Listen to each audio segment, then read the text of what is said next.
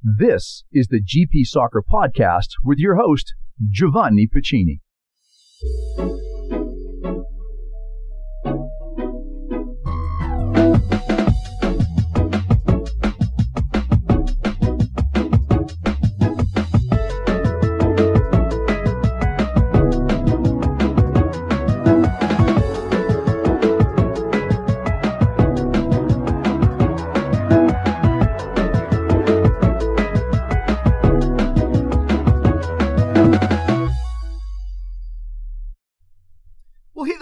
Everyone. Giovanni Pacini here, your host of the GP Soccer Podcast. Uh, buongiorno a tutti, as we say in Italian. Good day to everyone, uh, all of my wonderful listeners from uh, across the United States, North America, and heck, uh, around the world as well. I guess I have to learn uh, good morning or good afternoon or good evening in a variety of languages. I have to work on that one. Um, but welcome to the GP Soccer Podcast. Great to be with you once again. Right out of the gate, I, I want to start with some exciting news. Um, particularly, you know, exciting news for for those of us in the soccer community here in the Boston area. But uh, it does uh, expand in terms of the news um, with women's soccer in general, and that is women's soccer, women's professional soccer, is coming back to Boston. Um, the NWSL um, has designated Boston as a uh, the, a new franchise uh, that will come back in, into the league, and uh, it's very exciting. Uh, it's been awarded, obviously, an expansion franchise, and it's a a local ownership group, um, and uh, they're set by all accounts to spend a hundred million, hundred million dollars to get into what you know is is a you know is a is a crowded market here in the Boston area. I mean, this is a major we're a major sports market the Bruins, the Celtics, the Red Sox, the Patriots, the Revolution, um, and and you know, and now we have women's professional soccer as well as well as, as well as uh, women's professional football and women's professional hockey, which I'll touch upon later as well. Um, this is pretty exciting stuff. Uh, you know, uh, Jennifer Epstein, who's one of the uh, one of the uh, investors, quote: "The landscape has really changed dramatically." In the last five years, uh, she's a controlling partner of the Boston Unity Soccer Partners, the uh, placeholder name for the ownership group, um, and it paid $53 million in an expansion fee, fee to the league. Uh, and, and, again, we'll invest about that amount, again, getting to $100 million, um, mostly in the refurb- refurbishing of a White Stadium, which is a uh, in a separate training facility, and as well as all the operating co- uh, costs. She went on to say there's a lot of attention to women's sports right now, a global rise in fandom uh, in not just women's sports, but in particularly around women's soccer. It's a great moment in time. There's a lot of momentum in the league. She went on to say, I, I'd like to think that it's the beginning of the modern era of women's sports. Now, we, we see that, don't we? Uh, in, in the aftermath of the Women's World Cup that set uh, at- amazing attendance records, amazing viewership records. Uh, the NWSL itself is enjoying a great deal of popularity. And at this stage of, of, of the year, of, of, the, uh, of, this broadcast being put together, there are about three or four weeks left in the season. And the attendance in the league, in the NWSL, has already surpassed 1 million people, which is a league record, an absolute league record. Um, and they have a, a, a, media rights deal that's expiring soon. And this, uh, you know, these renegotiations and the new package could be something my goodness, record breaking. Now, back here in Boston, uh, where are they going to play? Well, White Stadium appears to be the place uh, that we're going to be seeing uh, women's professional soccer, and that's in the Franklin Park area. Um, and uh, Epstein, once again, uh, uh, thanked league commissioner Jessica Berman for her support throughout this process and believing in Boston. she is the daughter of Celtics co-owner Robert Epstein. The other managing partners are Anna Palmer, a general partner at Flybridge Capital, Stephanie Connaughton, an angel investor, advisor, and mentor with early stage startups, Ami Kuan Danoff, a co founder and chief financial officer of the Women's Foundation of Boston. Now, this particular franchise is about 90% of the group's invested capital is from women and 40% from investors of color. This is terrific. This is, you know, we talk about this word diversity so often. This screams of diversity, and it's a wonderful, wonderful part of this now uh, emerging story, that being professional soccer, women's soccer coming back to Boston. Uh, she went on to talk about there's an excitement around soccer in the city that's always been there. Um, and uh, the upcoming opportunities to host the Men's World Cup in 2026. Dovetailing with the timelines here, I think the impact of professional women's sports team will be huge. And this is from Mayor Michelle Wu, by the way, Michelle Wu. Now, getting back to White Stadium, uh, to, to be kind here, ladies and gentlemen, uh, White Stadium is uh, it's a wreck. Uh, it, it's a wreck. It's it's in a dilapidated state, uh, and, and, as noted, they're they're prepared uh, to spend a, a, great deal of, of money in, into the stadium. Um, there's talk about the the West Grandstand being ren- renovated, quote unquote, the Grove development, um, and it will have roofs over the grandstand. Uh, the city of City of Boston is expected to be responsible for the East Grandstand and constructing new offices for Boston Public School uh, athletics, um, as well as a, a, a, a, health and fitness facility as well. Um, designs for the roof, which may feature solar panels. This is great as well. We have diversity, we have green energy, we have a green mindset. It's terrific as well. Now on on soccer game days, uh, the investment group hopes to uh, add retractable, retractable seating on the north end of the stadium, which would increase capacity to 11,000. Now, when there's no soccer, uh, those seats uh, front in the front rows of each grandstand could be retracted to allow for a refurbished running track uh, expanded to eight lanes. The playing surface for soccer and football fields would be natural grass with a new irrigation system. The Grove area is intended to provide a festival-like space for food and beverages and hangout and play zone hang out uh, and play on game day. So, a lot of stuff happening here. Uh, a lot of stuff happening here. They're not scheduled to, to kick off the first official ball for another two to three years. It's going to take that long, um, you know, to, to put all of these pieces of the puzzle together uh, to get women's professional soccer back on the uh, back on, literally on the field. Now, I noted uh, as well, um, you know, this is the third professional women's sports team in Boston. Uh, we've got a franchise uh, in the new uh, Professional Women's Hockey League that begins play in January. Uh, that particular team is owned by the PWHL. The Boston Renegades are five time defending champions of the Women's Football Alliance, and the New England is represented in the WNBA, as we know, by the Connecticut Sun, who play down in Uncasville, Connecticut. Uh, women's sports, professional sports, is here. They're vibrant. They're ex- they're exciting, uh, and this is great uh, for for the city of Boston. This is great for New England. This is great, not just for, for women's players or, or, or young ladies or girls. This is just good for soccer in general. You know, when we talk about, you know, we have the New England Revolution, and now we're going to have women's professional soccer, and a name has yet to be announced, obviously. This isn't guy soccer and girl soccer. You know, the guys go over to we let's we'll go watch the, the, the Revs play down at Gillette Stadium, and not girl soccer. We're going to go to White Stadium and, and watch them play this is soccer in general. This is high level soccer. This is professional sports right here uh, in, our, in our own community. And it's a wonderful opportunity to expand your opportunity to go out and see high level professional sports. Not men, not women, professional sports. Um, and let's not forget as well, uh, you know, for the expense, the cost. You know, it's still a, it's still a, a, a you know uh, an inexpensive uh, you know, inexpensive investment, if you will, if you're someone going to a game or you want to bring a family.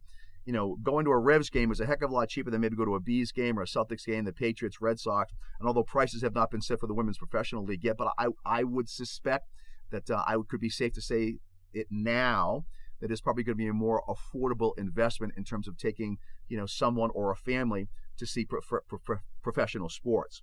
Um, this is going to be good for the city. Um, let's not forget the economic impact that comes with all of this, putting people to work, the uh, reconstruction or um, you know the the uh, improvement of White Stadium in and of itself is going to you know is going to put people to work. The infrastructure that goes along with these types of things puts people to work. You're going to see the advent of maybe bars, restaurants, hotels uh, that kind of go along with this type of thing. I know over on the other side of the city, uh, you know, Wynn has uh, has secured some space there that, by all accounts, by all rumors, the Revs will put their stadium there. So the economic impact is a good thing. And then the long term economic impact is, uh, you know, every time you build something and you, you create something and you put people to work, the long term economic impact is very, very good. This is all good news. This is all good news. And heck, we need some good news here in Boston, don't we? The Patriots are 0 2, and the Red Sox are in last place. Uh, we're waiting for the Bruins and the Celtics to get ready for their preseasons this winter, and uh, hopefully they they fare better than they did the, the last couple of years. But uh, you know, right now we've got um, you know the Bruins and the Red Sox. I mean the uh, the Celtics, uh, the the, the uh, Red Sox and the Patriots. And let's not forget our own New England Revolution, which I will talk about in the soccer news and analysis. As we all know, they are mired, mired in controversy uh, with Bruce Arena being uh, resigning and all the things that are going on with that. That's just a teaser. I'll discuss that in more detail uh, when we get into soccer news and analysis with yours truly. So there you go. I want to open on a high note, open on an exciting note, that being women's professional soccer officially coming back to the city of Boston. Giovanni Pacini here, Euro host of the GP Soccer Podcast. Sit back and relax. We got a lot. We got a great show here today.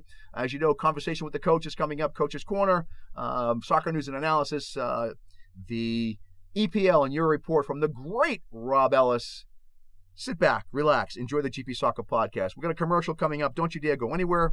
We'll catch you on the other side. Getting the most out of your advertising dollar is essential to any good business. Knowing that you're getting a good return on your advertising investment certainly makes a positive impact on your bottom line.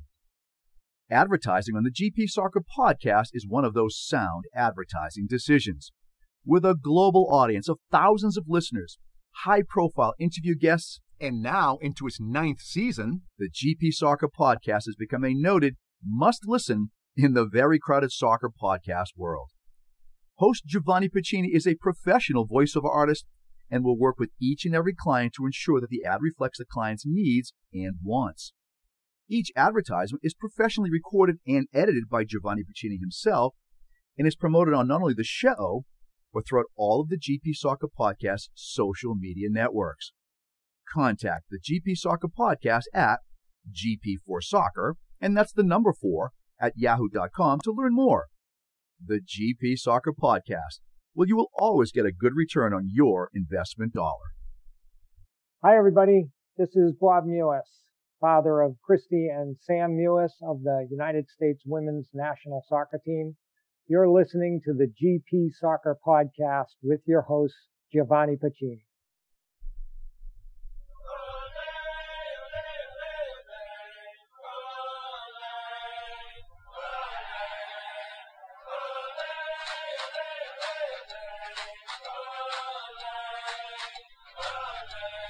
And welcome to the GP Soccer Podcast Conversation with the Coach.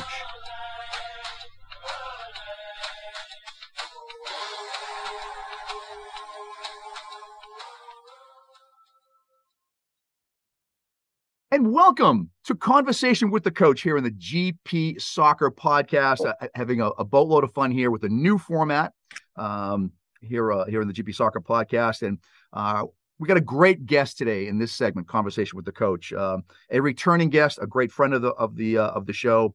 Uh, that's Don Norton.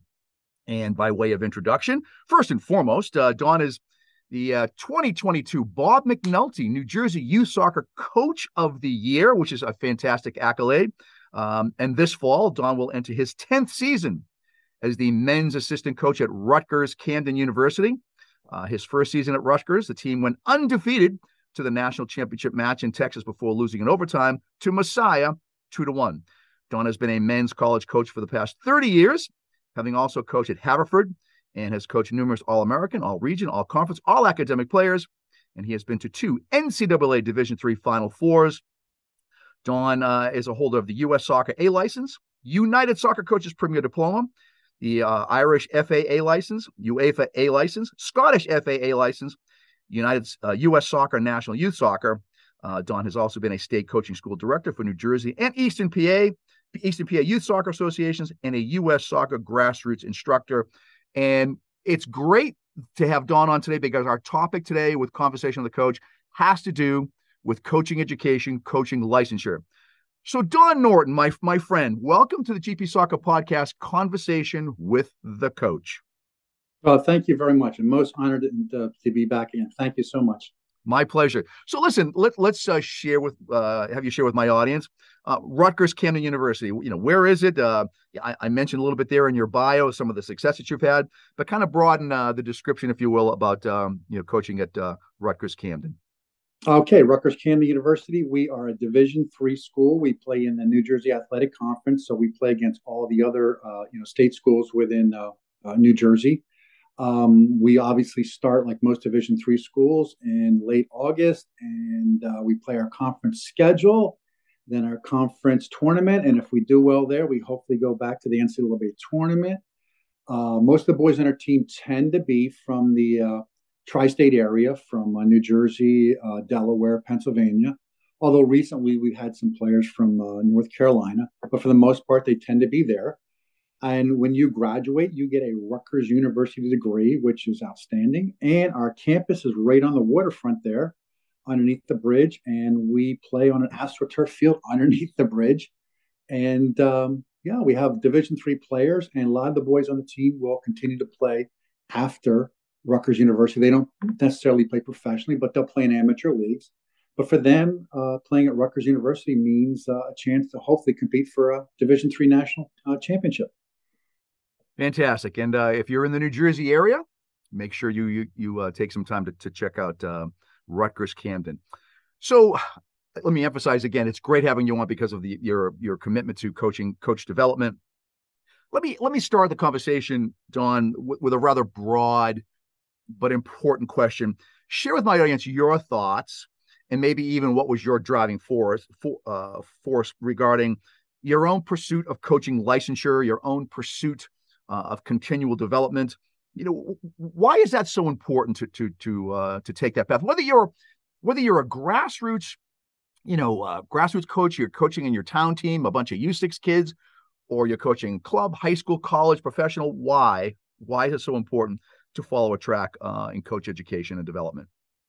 Oh, I think it. I think it's huge. Uh, for me, it's been a path that's really led me. Hopefully, even at my old fart age now, to be a much better uh, coach. Uh, when I first uh, started the, the, you know the courses, I was uh, I was just always inspired by my instructors. They were so supportive, and uh, for me, it was obviously learning more about the game, interacting with people who shared my passion for the game, and the fact that I could you know use what I learned with my coaching licenses with the players, with the teams that I had and uh, for me, I think uh, coaching education is just uh, an invaluable way to learn and grow. And the great thing about soccer is you can learn something new every day. And sometimes you just need to hear it uh, from a coach's instructor just to reinforce what you already know or something obviously you haven't thought of in that particular fashion. And obviously, the people that you're around, like I said, your classmates, your instructors, they all share that same passion for the game. And it's nice to have a network of people that you can lean upon and, and speak to uh, you know, when you're not in a coaching license course or when you're training your teams. You know, Don, the analogy that I quite often use, formally or informally, but I use it particularly when I'm delivering a coaching education course, is that the, the, the field is a classroom. The players are students. The coach is a teacher and all of the same things that that that go into creating a, a dynamic classroom and in the academic sense are the very same things that must manifest themselves to create a wonderful teaching learning environment on the soccer field. And and the cornerstone of that at least in my own opinion is that the coaches become certified qualified uh, to teach the game at whatever level they happen to be uh, coaching at, and uh, particular, uh, you know, uh, playing ability of, of the team, just like any good teacher, any good teacher. Um, what are your thoughts on, on that particular analogy? Do you, do you think that analogy, the school, you know, academic to the athletic, does that, you think that would resonate or does it resonate with, with Joe average soccer coach, let's say?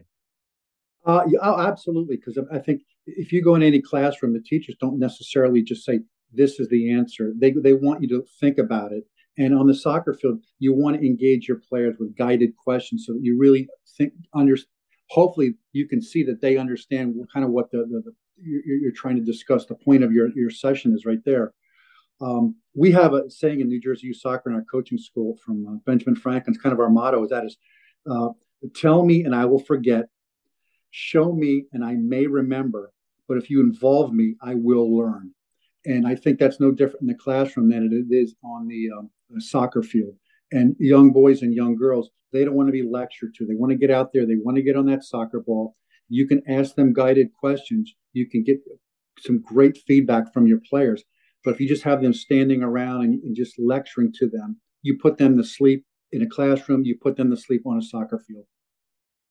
As you very well know, I'm a, a huge proponent and had been advocating for quite some time now, now more than ever, uh, the idea of coaching with a street soccer mentality. Um, and you touched upon a couple things that are very, very important in, in that approach, i.e., putting kids in in playing situations that that is that is soccer. That when somebody walks by, they hey, that looks like they're playing soccer. But then having the capacity as as the coach, as the teacher, to recognize some of the things that aren't going well, and then bringing them in and asking the like as you noted the guided questions, and then letting them go back out again, and to see if they took that you know the information that that, that they that they brought forth to the discussion to see if they could they could pro- uh, solve the problems. Do you think that could be a, that's a big challenge for a lot of oh heck I'll say it, you know a lot of grassroots coaches who just like to joystick or and sometimes even in you know it's they, they have the best of intentions they want to help Johnny they want to help Janie they want to give them all the answers but it's really counterintuitive uh, or counterproductive if you will. What are your thoughts on on that idea of, of, of coaching with a street soccer mentality, using guided questions, using the Socratic method to help kids solve problems on the soccer field? No, I, I so agree. Uh, the, the problem is, is that some so many coaches coach for their parents because they know the parents are watching them. And it's like, gee, I should tell little Johnny or little Susan, you know, I'm out here, I got my whistle, I have my Adidas gear on, I should give them the answers. But you really want the kids, they're the ones who want you want them obviously to give you the answers uh, to what you're doing out there. And that's why with our U.S. soccer, with the grassroots, uh, with the new course they have, basically they just bro- broken it down to three little phases and uh, in the f- first and third phase are just basically playing the game. Get the game, as we say in New Jersey and all over the world, is the great teacher. And uh, you don't need a lot of bells and whistles. You don't need a thousand cones out there. Uh, you just put the players in an organized situation and let them figure some stuff out. But it's so hard not to hover around your players for young coaches and say, I, am going to give you the answer.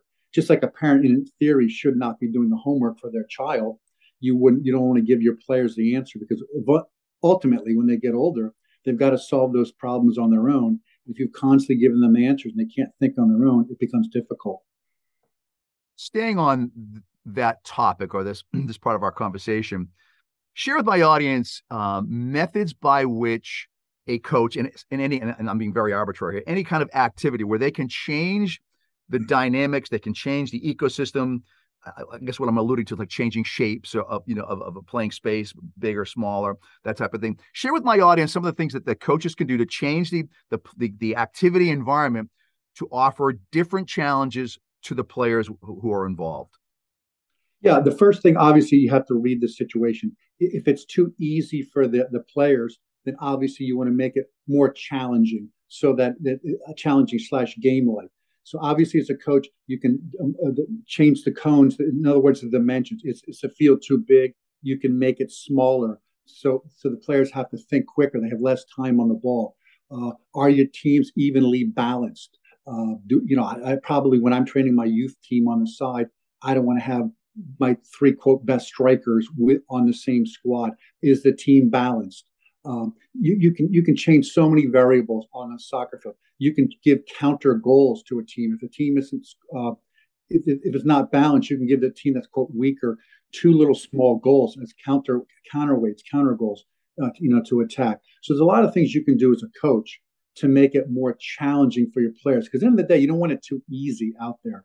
Um, again, within the within the um, U.S. soccer, the grassroots instructor, that's one of the key things that we emphasize is it is it challenging for the players? Is it game like? Again, you can change the dimensions, you can change the personnel, uh, you can change the formation just to make it uh, so that it's challenging uh, for the players. My analogy, again, because you used the street the word street soccer, is no different than street basketball. If you and I were at a park and we were playing, uh, you know, five v five pickup, my team was up fifty to nothing, you'd probably say, hey, move these two guys to this team so the game is even. Yeah, it's, you're absolutely spot on, but it's amazing when you try to do that. in a training environment, you know, uh, how there's always some some kind of pushback. Kids will do things intrinsically; they will do it organically. Um, but it's always interesting that when you, you do it in a game, you know, in a training environment, there's a little always a little bit of pushback. But kids are kids are kids. You before I hit the record button, you and I were talking at length about uh, you know technology finding its way not only in you know our global landscape, but in the in the landscape of soccer. And you and I talked a little bit about how it affected recruiting. Um, you know, in a lot of the research that I have done, uh, you know, as a coach educator, um, I, have come across this idea uh, or this notion uh, of what we call, or what I'm referring to as laptop coaches. And, and what does that mean? It means that we have coaches who are so connected to modern technology that that that their ability to to, to intrinsically identify an issue or more importantly teach something that they've seen from the gut and that's the important part from the gut is compromised. Technology has has found its way everywhere and it's a wonderful thing but it's also going to be a terrible thing. What are your thoughts on the idea of, of laptop coaches or coaches who have become so connected literally and figuratively to you know to technology that has compromised their ability to, to trust their eyes and their ears and then teach accordingly. What are your thoughts? Yeah no i, I agree. I, I, do think there's a lot of coaches out there who, who quote they could give you the, the sessions of barcelona or manchester united but that's really not appropriate with a u12 boys team from here there or anywhere or depending on the, the particular age group. I really think that you have to get your hands dirty and get out there among your players and make mistakes throughout the years to really become a better coach over time. And that you just can't rely on that type of technology to make you a better coach. Now, having said that, I get now in the U.S. soccer when I when you and I took the courses years ago, it was paper. You turned in your seat. Now it's all on laptops, and you know we have little X's and O's, and the graphics look great. We all get that. That's fine. But in the day, can you get on a soccer field and identify a problem and change it in a way that's beneficial to the players? And can you do it quickly and efficiently so that, this, so that the spotlight is not on you, so the, the flow of the game continues out there? But again, no, I agree. There's too many coaches out there who who can just download stuff and it looks great, but it's not appropriate for the age group of, of, the, of the players that they have out there. And and I guess uh, one of the best ways to develop that skill is taking a coaching education course where you've got folks who are experienced and knowledgeable um, and and can provide you the the knowledge to, to, to be able to teach the game that way. Um, you know, you've got the extra set of professional eyes, if you will. Let's let what do you what do you say, Don? And this is an age old question. You and I have mostly heard this as, as coach developers, coach educators. What do you say to the volunteer coach he says, you know, I, am just doing this because uh, they needed a coach, and uh, or I'm just doing this because you know my kids want to play, and well, I'm just going to do it for the season. And, and, in essence, what they're saying is, I don't need to take a coaching education course. I don't need to take you know that course they're offering for two hours on a Friday. Um, I'm just doing it just because. What do you say to that individual? What do you say to those coaches who who have that kind of mindset? Yeah, no, that's that's the such a difficult question because within most clubs, if they don't do it, who does it? So then there there is literally in a sense no coach. For me, I think that most clubs. I mean, if I had my magic wand, uh, I could you know wave it all over the, this country on the various clubs. I would have them somehow get hire a director of coaching who could work with all of the various coaches. A director of coaching who does not have a team that he or she coaches within that club, and every night is out there on the soccer field working as best he or she can with those particular coaches, giving them suggestions, giving them positive feedback and, and working with them so that they can take those courses. A lot of coaches who take those courses, they're frustrated because they don't have success. But if they had someone to work with them and to, and to mentor and guide them, I think they would be much better going down the road. Having said all that, U.S. soccer uh, is much better nowadays with mentoring the, the, the, coaches, the candidates that are in their courses. Used to be when I took the courses, you know, you just you did your sessions and then you waited six months in the mail. And if you got a big envelope, you passed the course. If you got a letter, you didn't. And now there's constant feedback from the uh, instructors to the people, in a sense, mentoring them so they don't become discouraged. So you keep them on the track moving down the coaching license pathway. And you, it's such an important word. I'm so glad you brought up that is the word mentor or having that having that person who is a mentor Um, and I, I go back to the the opening part of my that question to the person who, you know, is just doing it because heck, you know, find a mentor, someone who's, you know, got some experience, got some knowledge, has some licensure, um, maybe has a little bit of expertise on how to teach, uh, you know, t- teach, period. Uh, my goodness, when you have that person, and I'm, and you know this as well as I do, when you have that person, my goodness, it makes your job so much easier, so much easier um, when you get back up, when you, when you get back out on, onto the field. Um, and then you know when you when you're taking a, a coaching education course, you, you then become empowered. You have knowledge. You know stuff. You know stuff, and it makes teaching the game that much easier. It certainly, as you very well know, makes for a far more enjoyable environment for the kids, who then want to come back. Who no, I, I, I, absolutely, absolutely, and like I said, you you learn more about teaching the game. And, one thing so in this country, and I think in the world, is we often assume because you were a quote a great player that you somehow know how to teach.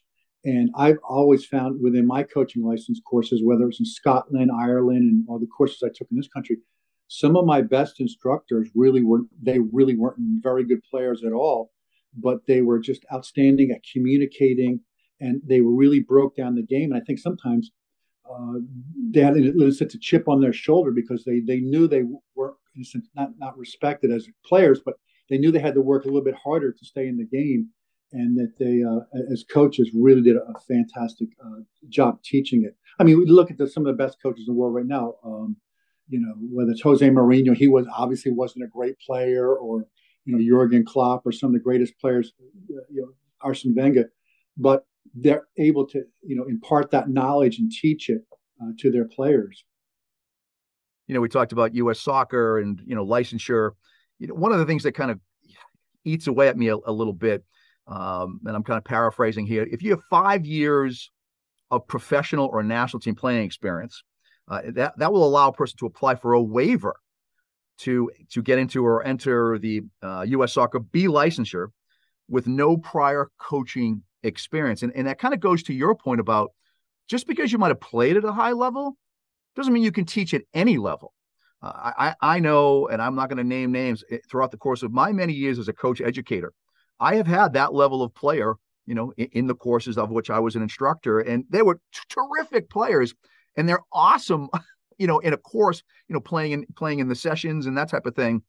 But when they have to be in the spotlight, so to speak, to do, you know, a training session um, they're lost. They're lost. Um, no, I, I, I agree. I actually had a player when I was in Scotland. In my when I was doing my uh, licenses over there, that we were like in little pods of twelve, you know, 12, quote twelve candidates, and one of the guys in my class was a Scottish national team player, and he had played in uh, uh Mexico City in front of 120,000 uh, people. He played all over the world for the Scottish national team. He was scared he was sweating doing a, a, coaching session in front of the 11 of us for his you know his session because public speaking wasn't his you know he just he just shuddered at it. Yet here he played in front of 120,000 players as a player was phenomenal. But it's a it's a big difference between putting that hat on as a coach versus being a player. But we tend to assume in this country because you were a great basketball player you'll become a great coach or vice versa or, or soccer whatever sport and that's often not the case is that uh, it, it, does not translate over. Teaching and doing are two uh, very distinctly different things. Um, let's end this uh, segment uh, of conversation with the coach don with what advice would you give you know any coach any coach uh, relative to the importance of, of, of, not just taking coaching education licenses because we kind of touched upon that but but continuing on a, on a journey of of of awareness and a, and a journey on um, you know keeping an open mind and learning new things. What what advice would you give coaches out there? Well, first of all, depending on where you live, is there a coach or, a club team or whatever that you could go and in a sense watch and make a friend, make friends with that coach or, or just ask questions? I, have always found that just people in the soccer world are very open and the coaches are very kind to each other with sharing information. I, um, a couple years ago, when uh, where I live here in Southern New Jersey, I would go over with a Philadelphia Union watch John Hackworth, who was the coach at the time. I would literally sit on the end of his practice bench, and you know I could touch the players on their water breaks, and just sit there. And he was the kindest person on the planet. And he would, I would just talk to me in between little breaks and I would ask him questions. And so whenever you can have an opportunity to uh, watch someone else coach or uh, do it, I think it's, it's, it's invaluable. People within our soccer orbit are tend to be very kind people and share their knowledge uh, to others. Amen, my friend. Amen.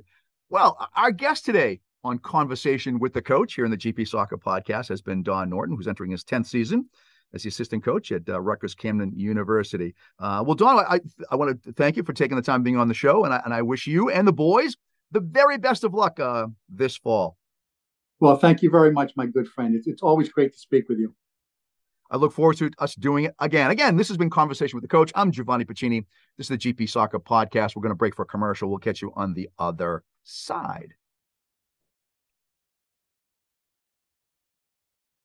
In the Soccer Coach's Toolkit, those who teach the game will find a wealth of coaching activities to improve, stimulate, and provide enjoyment for players of all ages and abilities. UEFA B licensed coach and Chelsea FC Player Development Center head coach Rob Ellis has drawn on more than 20 years of soccer coaching and physical education teaching experience to provide only those activities he has successfully used time and time again to engage and inspire his players. Each activity is graded from beginner to advanced, and they foster fresh and exciting ideas to coach the main techniques and tactics of soccer. The 252 coaching activities included in the Soccer Coaches Toolkit are also accompanied by an easy to understand description and diagram. The activities require only basic coaching equipment and can be adapted to challenge players of varying ability levels and needs. Soccer coaches at all levels of the game can use the activities to create one off sessions for their players or use the activities to deliver regular sessions as part of a competitive training program. It is an ideal resource for both grassroots and elite youth coaches and will enhance both the players' and teams' development. The book is on sale worldwide and has scored a massive hit with professional coaches and players alike. Former Tottenham Hotspur youth coach John Rowan described the Soccer Coaches Toolkit as an astounding book. I consider it the Bible of soccer coaching. Head of football methodology at Monaco said of the Soccer Coaches Toolkit, it is a very useful book for coaches to widen their session database and provide variety in their coaching. Head of soccer development at Christ College Secondary School in London, Daniel Nielsen called the Soccer Coaches Toolkit a truly comprehensive library of drills and sessions for the whole spectrum of soccer techniques and tactics. In addition, the book has already been purchased and endorsed by former Wolverhampton Wanderers and Sunderland defender Jody Craddock, as well as ex Leicester City striker Trevor Benjamin and Sutton United defender Joe Kizzi. The Soccer Coach's Toolkit is the ticket to a lifetime of soccer coaching ideas, a must book to include in your soccer coaching library. Hi, this is Felicity Day from FC USA, and you're listening to the GP Soccer Podcast with host Giovanni Pacini and welcome to the GP Soccer Podcast, Coach's Corner, where you'll find great tips and advice on how to teach the great game of soccer. Giovanni Pacini here, host of the GP Soccer Podcast, here on Coach's Corner. Today's topic is formations and systems. Now, I'm going to try to cram here uh, in this uh, brief five to six minute segment something that, um, well, if you take a coaching education course, um, particularly those uh, courses that uh, deal with advanced players, you'd spend a week, if not more, um, discussing, researching, learning about formations and systems. But uh, let me offer you some information, and this is all uh, relative to advanced players. You're playing 11 aside soccer. So let's start with formations. What does that mean? Well, formations uh, is where the players essentially start the game. So, for example, if you go to a match, and you're sitting in the stands before the whistle is blown, you can discernibly see, well, this this side here is in a one four four two, and that side over there is in maybe a one four two three one. But after the whistle is blown, you know as well as I do that the game being as fluid as it is, there there are there are there are players that are moving about all over the field, and the idea here is, is the formation kind of maintains a shape. Now, each one of these players in the formation has a certain uh, certain job description, what we call a function. And every one of your players, when they step on the field, should know what their function is in the formation of which you decide to play. So, for example, we'll go through them, you know, each of the 11 players. If you're the goalkeeper, well, this one's pretty simple. Uh, you know, keep the ball out of the back of the net is probably first and foremost. But this, the goalkeeper is, is technically proficient. Um, they, they have good passing abilities. They have strong distribution, and typically they're they're a pretty good athlete. That's kind of a basic function, a basic description of the goalkeeper. Your number two and your number three, who are the, who are the outside backs, right and left respectively, eh, they have ability to play a great long balls, a great long service, and they're strong defenders one versus one. Typically, they're the ones that are facing the, the opposing team's outside outside midfield or maybe an opposing outside overlapping back. These players, the two and three, are very very fast. They're speedy players, and they're able to cover cover a lot of ground on the flanks, and they have very solid technical passing abilities because in the modern game we see a great deal of play coming out of the back. The numbers four and five, they're the center backs, left and right respectively. Uh, these are very consistent players who are organizers, are leaders. Typically, they're tall and strong, and they, and they have the ability to cover cover ground, especially laterally and vertically. They're technically very, very strong defensively. They're strong tacklers, and they're very good in the air. I, I used to call these players the Twin Towers because uh, their job was to protect that, that important space in front of the goalkeeper. Your number six, typically called a defensive midfielder, has a high work rate. They have the ability to keep the ball. They have great vision and te- technical passing ability. They're tactically astute, maybe strong in the air, and once again, a defensive, a defensive skill. They're a strong tackler.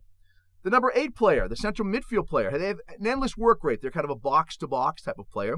They have great speed and endurance. They have good leadership, good organization. Through their play, they're good playmakers, good in the air. Um, maybe typically have good long range finishing ability, uh, and they're uh, they have the ability to provide defensive pressure as well.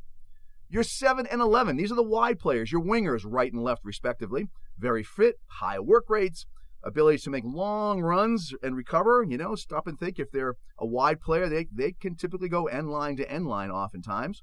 They're strong one versus one attacking ability, because once again, they're uh, on the wide uh, wide areas and they're facing the respective uh, wide midfielder and, and, an outside back.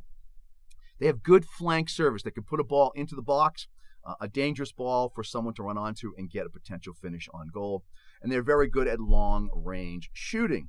Your number 10, typically referred to as your attacking center midfielder, they have great finishing ability, clinical passing in the final third. They're the ones that can really hold the ball and then bang, push that ball through to maybe a number nine or push the ball through out wide for a 7-11 to run onto.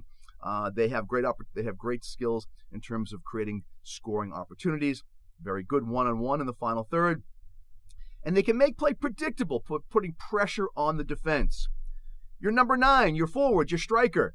Well, you know it's pretty simple. Your your job is to score goals. Uh, they have the ability to play with their back to goal. They're creative. They're technical. Um, they're strong, they're tough, and they play with a degree of attacking arrogance that says, Give me the ball, I can score goals. So, that, ladies and gentlemen, in a nutshell, is your basic job descriptions of your of the players in a formation. Now, you as the coach can nuance these these job descriptions or functions given the player's strengths and weaknesses. I'll give you an example. I had a young man that immediately comes to mind to play for me in college. He was a terrific attacking player. He played outside back for us on the right side, but he was a terrific attacking player. So I added to his his function, his job description, to go forward when we had the ball strong side or if we had the ball on the weak side. So I added that to his function. Now you can do that once again with the players that you have on your team. Now, how does that translate into system? Well, this is the broader conversation that I'm going to try to encapsulate here very, very briefly in this short segment here on Coach's Corner.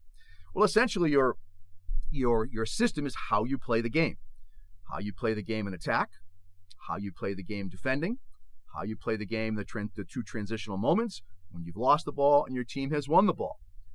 How do we play? Uh, you know, when we're defending in the defensive third, what do we do defending in the mid third? What do we do defending in the attacking third? Are we pressing? How do we play coming out of the back? What is our attacking philosophy through the midfield? What are we looking to do when we get into the attacking third? Uh, when we lose the ball, what, what, how does our shape change when, when we lose the ball? Counter pressing. Do we counter press, uh, try to get the ball back in a certain number of passes, or is it a time frame? Do we just want to press the ball and have the have have the remaining players behind the, the, the pressing player to organize to create compactness? Does our form does our does our system change when we're down one nothing with six or seven uh, minutes left to go in the game? Does our system change when we're away? Does our system change when we're playing on grass versus turf? Does our system change when it's raining out? It's a muddy field. It's a small field. It's a large field. There are so many dynamics that contribute to a team's system of play. My advice to coaches out there for advanced players is have, have a fundamental system that is your baseline, that's your basic, that's your the basis of your team to play. And, and you familiarize your players with this particular formation and system. And then you can you can offer variations relative on, on the things that I had I have just mentioned. Because they do impact games, they do impact situations. Uh, I know when I was coaching, we typically play in a 1 4 4 2 or 1 4 1 1. But if we were down in crunch time, you know, uh, you know, nine minutes or left, you know, we would go into a three-four-three, and we'd press higher and we would be more risky going forward because, heck, we needed a goal. We needed a goal. And we would train these things uh, in practice. We would train these things in practice. And that's super, super, super important to replicate these types of uh, environments in training. So what I would do is I put on the scoreboard and I put the clock at say, uh, you know, 10 minutes and click it. And, uh, you know, the, the team that I was coaching, maybe the starting team for a particular Saturday match, I was training them. And I say, okay, we're, we're down one nothing. And they would play in the one four four two. We're down one nothing, and boom, they would then, uh, you know, uh, uh, go into the one three four three, they press higher and again, take more risk. But we we would practice that. And the great thing about doing that in training is that you could blow the whistle and make adjustments you know, uh, with the players, maybe we weren't pressing high enough. Maybe we weren't making the field more, you know, compact enough, uh, you know, sideline to sideline. Uh, you know, maybe somebody was missing a mark in, in terms of uh, who they should be pressuring uh, in that kind of scenario. So we would practice that. We would practice all those things. Uh, you know, game management, if you will. That way, there, you know, when, when it was match day, and we were in that situation for real, I didn't have to stand up and say anything. They knew under these circumstances, we're down. It's crunch time. We need to change from a 1 4 4 2 to a 1 uh, 3 4 3 and change the way we, we play offensively and defensively. So there you go, ladies and gentlemen. I'll, I just, but the tip, the tip of the iceberg when it comes to formations, when it comes to systems, when we're talking about 11 aside soccer. Uh, every player should know what their function is. Every player should know, you know, what, what their what their role or job description is individually. They should know by block. They should know by team, uh, and all of that can be can be taken care of by you, the coach, the teacher of the game, on the field, and might I add, maybe in a classroom session, or bring out the whiteboard uh, and do have a little chalk talk with your players. So that's Coach's Corner here in the GP Soccer Podcast. I'm your host, Giovanni Pacini. We'll see you out in the field someday. This is Soccer News and Analysis with Giovanni Pacini.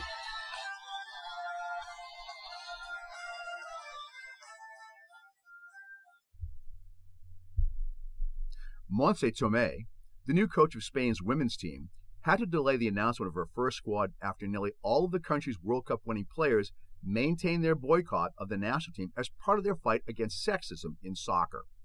The Federation said the players had rejected their attempts to return in time for the upcoming Nations League games against Sweden and Switzerland on September the 22nd and 26th.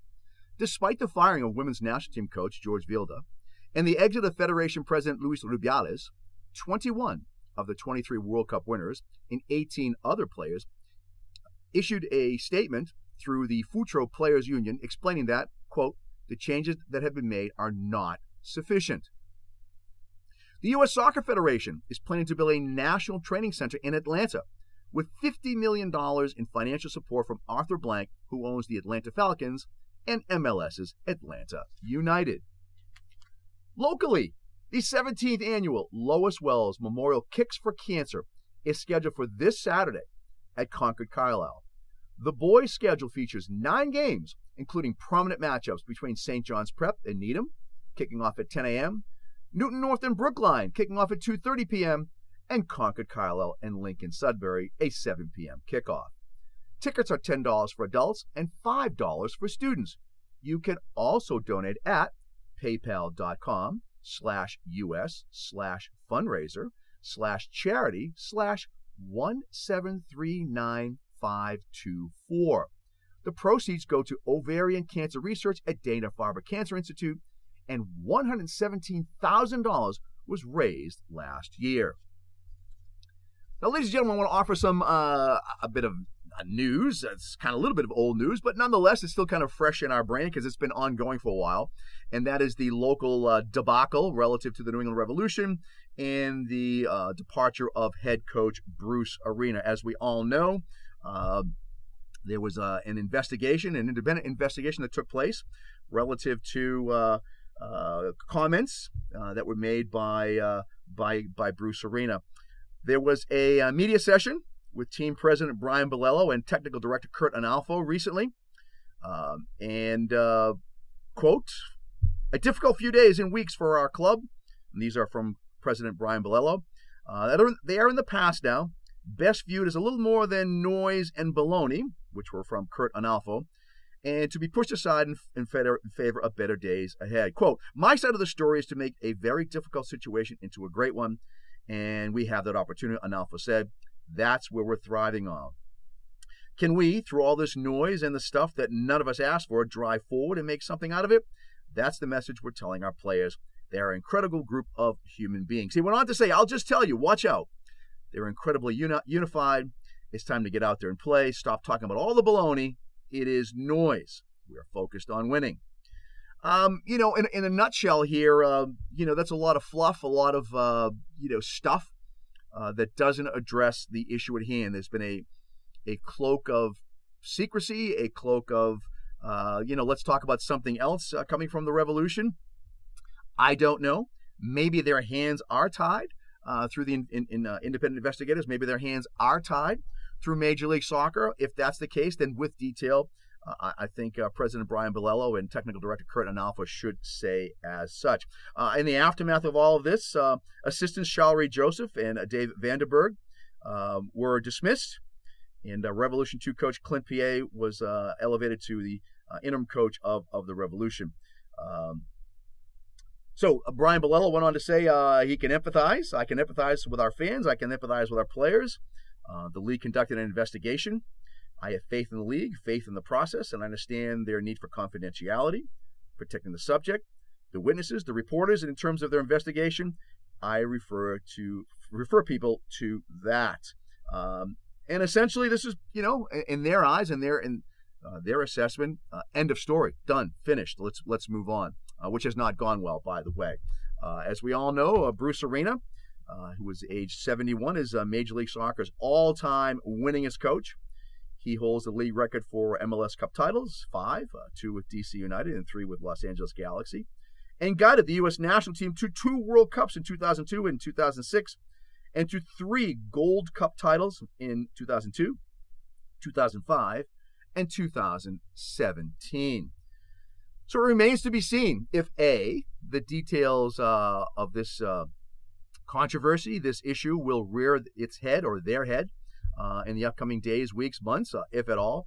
And it remains to be seen how the team does uh, react, rebound uh, with with this controversy. I, I sense that um, uh, this is not the end of all this, despite uh, how much the the Revs would love for this to all go away. I understand all that, but I think as time goes on, there will start to have that whole drip, drip, drip um, that will that will occur, and we'll get you know we'll get to the bottom of this. It's a you know, a, rather disappointing ending if it is indeed the end for Bruce Arena in his coaching days, uh, despite uh, all of the success that I had just noted. Uh, the end, the, the period uh, of, of all of that will be the fact that uh, allegedly, allegedly, uh, he made some insensitive and inappropriate remarks that were worthy, so to speak, of an in-depth investigation, independent investigation into said alleged uh, insensitive and inappropriate remarks. Again, as time goes on, uh, with continued investigative work, the drip, drip, drip of uh, information that I foresee coming out, it's already kind of started. Uh, we'll then see what what this is all about. But again, sadly, if this is uh, how it ends for Coach Arena, uh, it is certainly a a, a, a sad period on a sentence, if you will, to uh, to use a phrase, so to speak, on what, what, what has been an outstanding career. There's no question that he is arguably the uh, the best coach that this country has has produced. The uh, his record speaks for itself. So there you have it, ladies and gentlemen. Uh, GP Soccer Podcast, soccer news and analysis. Uh, and next up, the EPL Euro Report with Rob Ellis.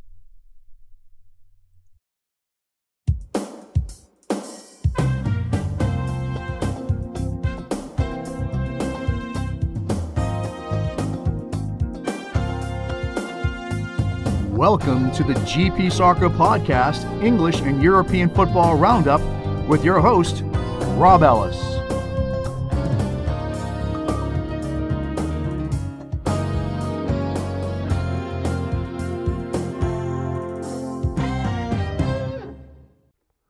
Hi, everyone, and greetings from London. This is Rob Ellis checking in with episode 3 of my European Soccer Roundup on the fantastic GP Soccer podcast. As I record this week's edition, a weekend of domestic soccer is already well underway for all of England's 92 professional clubs. And as the goals hit the back of the net and the loyal fans either toast their victories or drown their sorrows, I'm here with you to bring you all the hot news from across the European soccer scene. In this week's episode, we're going to take a look at some of the brightest young talents that are likely to take centre stage for their clubs this season. We will browse Europe's top leagues in search of the best young players and examine what it is about them that has already captured the imagination. As any soccer fan will know, many talented youngsters have failed to live up to early expectations and only briefly flickered before fizzling out amongst the seasoned and hardened professionals of elite level soccer. And so there's no guarantee that the players I have selected will make the next step. However, their early performances and all round attributes certainly give them a chance of becoming the next boy wonder. Our first young player to look at is Monaco's new signing, Folarin Balogun. After progressing through the youth ranks at Arsenal from the same era of players as their established young stars, including Bukayo Saka, Emil Smith Rowe, Eddie Nketiah, and Reiss Nelson, Balogun never seemingly earned the full trust of Mikel Arteta in the way that the aforementioned quartet did. Balogun only managed a handful of appearances for Arsenal, scoring twice along the way, and he endured a largely unsuccessful loan spell at Middlesbrough before finally exploding into life last season on loan at League 1 side Reims. He scored 21 goals in 38 appearances and weighed in with a host of impressive stats particularly in relation to causing damage on the counter attack and winning the ball back high up the pitch. Neither of these two statistics are particularly surprising, as Balogun is a very athletic player that is well suited to fast counter attacks and pressing the opposition backline. Balogun is most at home in the opposition's penalty area. Most of his goals are typical Predators efforts, and he's less suited to dropping deep to join in build up play. Balogun's pace and power is likely to cause problems all season long for the French defenders. We're going to stay in France for our second young prospect. Bradley Barcola is a 21 year old French under 21 international. He progressed through the ranks of his hometown club Lyon, making steady progress before emerging as a key component of Lyon's exciting attacking unit. Last season, he scored five and created nine goals in 26 appearances for Lyon and was rewarded with a transfer to PSG, who are currently in the process of rebuilding with youth rather than Galacticos. Barcola is an inside forward and is happy on the right or the left flank. He's right footed and loves to run with the ball and take on defenders. In full flow, Barcola is a graceful and instinctive dribbler who likes to entertain. He has a knack for drawing defenders in and then shifting the ball past them at the last second. Barcola can operate as a centre forward and at youth level is a goal threat. It's unlikely, however, that he will get many opportunities to operate as a number 9 for PSG, with Kylian Mbappe still at the club. However, if given opportunities on the flanks, he could be a name to watch out for this season. Our next young talent is the Paraguayan midfielder Julio Enciso. Unlike Balogun and Barcola, who sparkled for the majority of last season, Enciso is a player that has shown only glimpses of star quality rather than prolonged periods of contributions. Enciso made 20 appearances in the Premier League for Brighton last season, but wasn't a regular starter until the final stages of the season after his transfer from Libertad of the Paraguayan Primera Division. Enciso is very much a rookie and is still acclimatizing to life in England, but his late season form was enough to turn heads. He tormented Arsenal in a 3 0 win for Brighton that ultimately ended the Gunners' title challenge before scoring a belter against champions Manchester City. Enciso is an inside forward that is likely to turn into a number 10 as his confidence and physique develop. Enciso is a lovely player to watch in possession and can find pockets of space in tight areas. He's currently out injured, but is likely to make a big impression once again for the Seagulls once he's fit. Antonio Silva of Benfica has all the attributes required to become a top level central defender. The fact that Silva played 30 games for the Lisbon Giants last season in his first year as a professional speaks volumes of how he managed to stabilise Benfica's backline in the midst of an injury crisis. Standing at 6 foot 2 inches tall, powerfully built, and with a no nonsense short back and sides haircut, Silva looks every inch like a centre back. He loves to defend, he's an outstanding 1v1 defender, and enjoys muscling hapless opponents off the ball. Silva is outstanding in the air, is one of the best last ditch tacklers and shot blockers across Europe. Silva is not blessed with outstanding pace, but what he does lack in pace, he makes up for in tactical nous and positional awareness. Already a full international and Champions League performer, watch out for Silva this season and look out for Europe's biggest clubs when they start circling Benfica for his services very soon. Brighton fans will be delighted and excited in equal measures with my second Seagulls selection. Evan Ferguson is a young Irishman that is already getting rave reviews in the early stages of his life as a Premier League number 9. Ferguson looks like a player born to play at the top level. He's only been at Brighton two years, having made the jump up from playing in Ireland's top division for Bohemians to terrorising some of the best centre backs in the world. And early similarities have already been drawn up with Harry Kane in terms of attitude and eye for goal. At first glance, much like Kane, Ferguson looks like the archetypal number nine. However, students of the game may also see the intelligence and all round technical competence required to eventually play in a deeper role. Ferguson's development will not be rushed under the management of Roberto De Zerbi, and at only 18 years of age, he has time on his side and seemingly a physique built to last. With four Premier League goals already to his name this season, it looks inevitable that his stock will once again rise. It almost feels too obvious to include Jude Bellingham in my search for fresh European talent.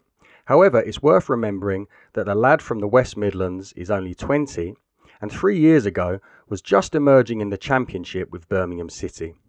After only 41 appearances, Bellingham was signed by Borussia Dortmund, who saw a generational talent marginally quicker than the other European big fish. If we were to design the ideal footballer, Bellingham would be the closest player currently imaginable to fit the bill. Technically, he's flawless with outrageous close control and range of passing. Tactically, he's wise beyond his years and able to operate as a number 4, 8, or 10.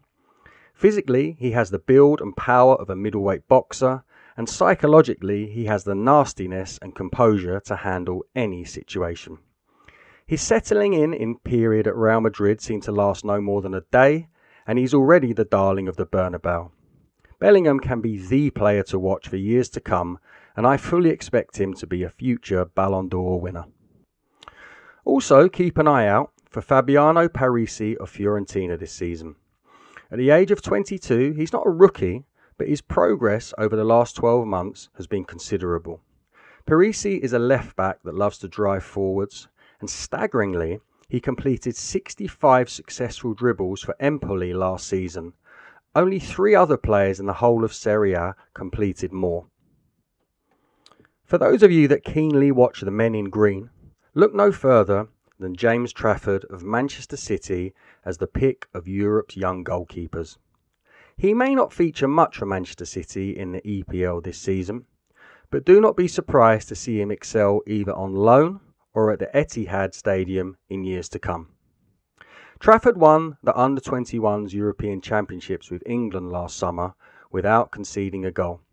This feat alone is enough to make us all sit up and take notice. His temperament looks outstanding, his physical attributes also look outstanding. The Manchester City fans are very excited to have him on their books. An established number one, Ederson, will already be looking over his shoulder at his new and emerging young rival. Well, guys, that's it from me for this week. Make a note of the names discussed tonight throughout the season and keep your eyes out for their progress and let's see how they get on this year. As always, I hope I've entertained and informed you. So take care for now. Best wishes from London, and I will speak to you all next week. Take care for now. Thanks very much to Rob Ellis for uh, again a terrific uh, uh, EPL and Euro report. You know, you know, I, am a fan of my own show, and, and, I'll admit that. And my favorite part of, of my own show is is that report uh, coming from from Rob Ellis. Uh, he does a terrific job, and it's such a welcome addition to our show. And so, yeah, I, I'm I'm a fan. I'm a fan. I'm a fan of Rob Ellis and those weekly reports. I hope you are too. Ladies and gentlemen, that's our show for today.